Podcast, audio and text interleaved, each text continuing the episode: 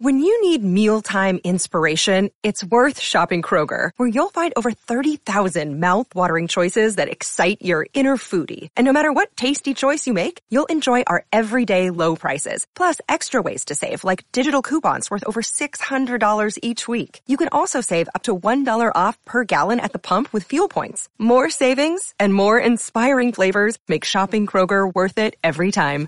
Kroger, fresh for everyone. Fuel restrictions apply. Talk Radio 77 WABC. This is Sid and Friends in the Morning. 77 WABC.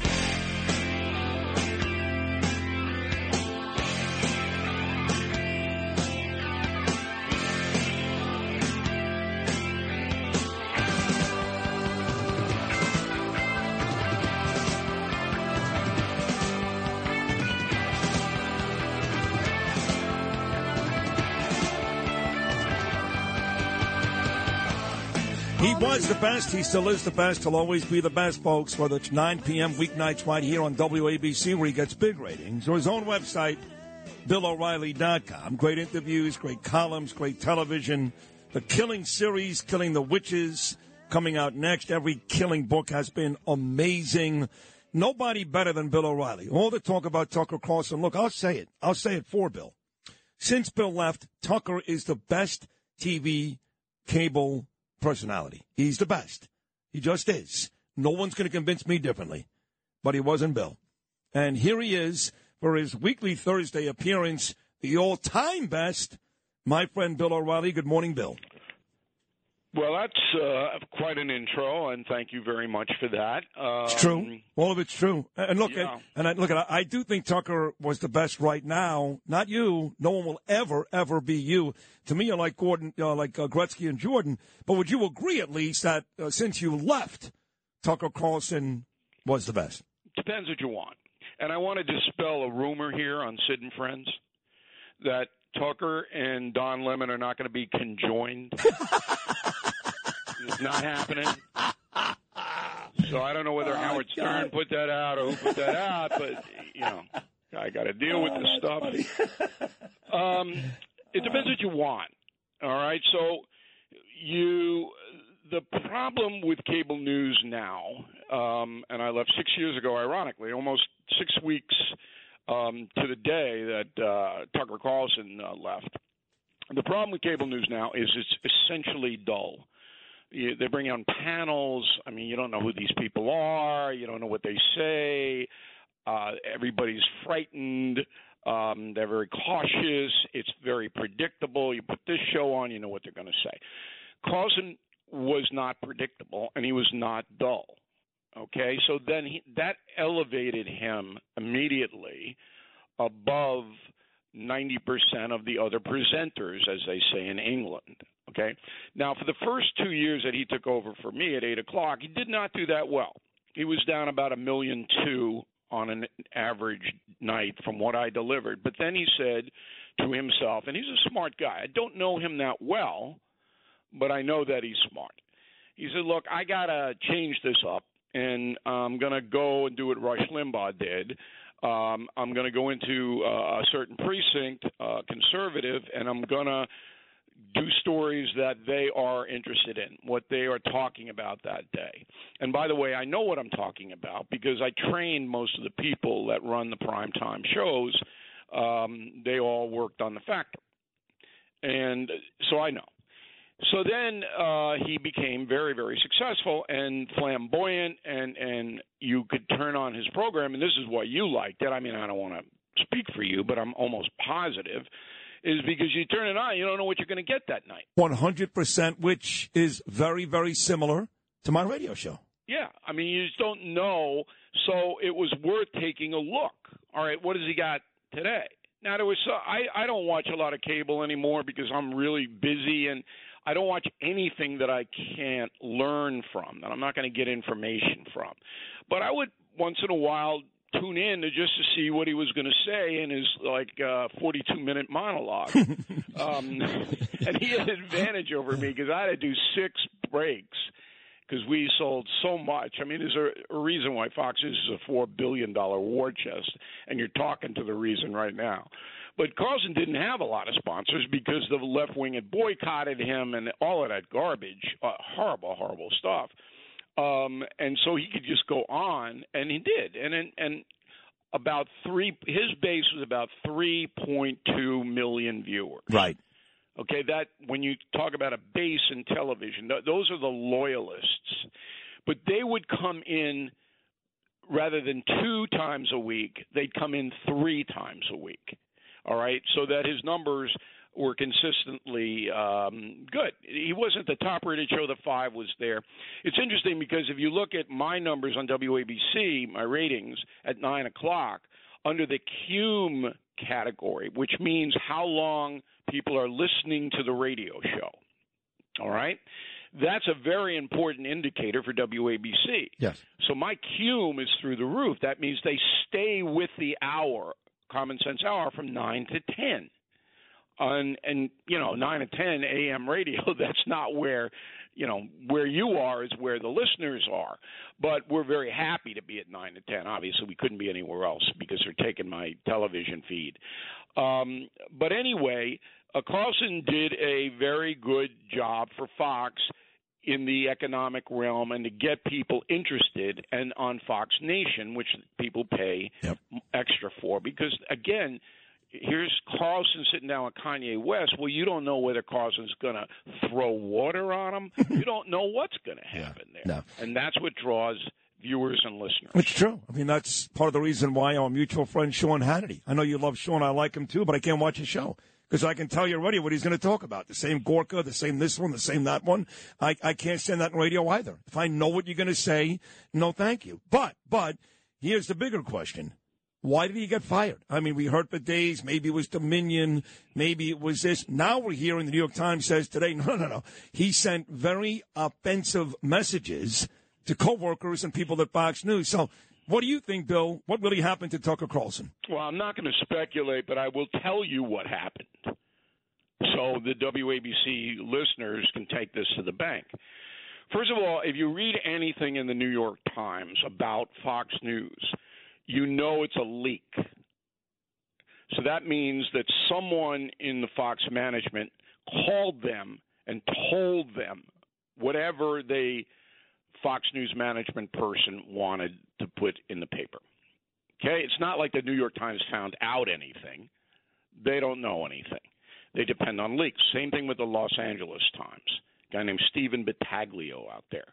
Um, he has, um, let's just put it this way, a relationship with people inside Fox. So I know when I see the articles on the various news platforms, I know exactly what's happening.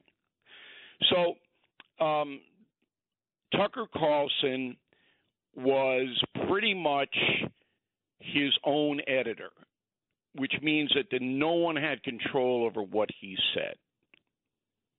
So when I was at Fox doing the factor, I would write every word. I always did, but it would go into a computer, and anybody in the building could see it before I went on the air. Oh, Very wait a minute, rarely. wait a. You're going to tell me somebody vetoed what you were going to say and you No, listened? No, I was, that, I was just following up. Yeah. Nobody ever vetoed. right. And I can remember maybe five times in 20 years when an executive would walk into my office and go, "Do you, do you really want to do Yeah. this?" And sometimes I would reconsider. Actually, Mm. I would listen. That didn't happen with uh, Tucker. Tucker did what he wanted to do. Okay, he said what he wanted to say, and, and they didn't have any control over him. He wasn't in New York. He was broadcasting out of Florida and Maine, and he was doing what he wanted to do.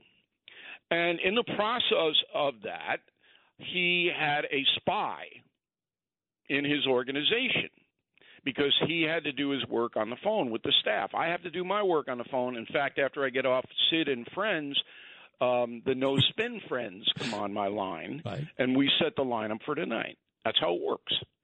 So he had a spy, and the spy was taping everything that, that he said and everybody else said on a show. Now, let your listeners make up their minds about the ethics of that. But I will tell you that every broadcaster now knows anything that you say, assume someone will tape it. Hundred percent. hundred percent. and they're taping it for money. Yep. That's what they're taping it for. Yep. So anyway, that's why he got um, dismissed because the tapes apparently have some pretty rough stuff on them. Yeah. Yes. All right. So then you would say to yourself, well, well, you know, you can ride that out. You can't ride it out if there's a lawsuit, and there is. The person who taped Carlson and his staff has filed two lawsuits in Manhattan. So those tapes in discovery would be out. Right. The digital dollar could give the feds control of your money. Get the digital dollar report. Call 1-800-862-6970 and also receive a $1,000 credit from Priority Gold to protect your money. Or just go to digitaldollarreport.com. Please note the information provided does not constitute financial or investment advice. But do you think if those two tapes were the only thing, 90 tapes.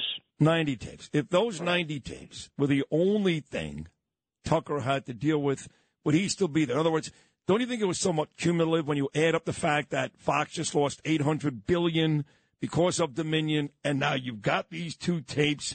Don't you think adding all those things up lent to his demise, or you think it was just about these 90 No, tapes? no, no, no. It was a cumulative effect, but the Dominion lawsuit is in the past.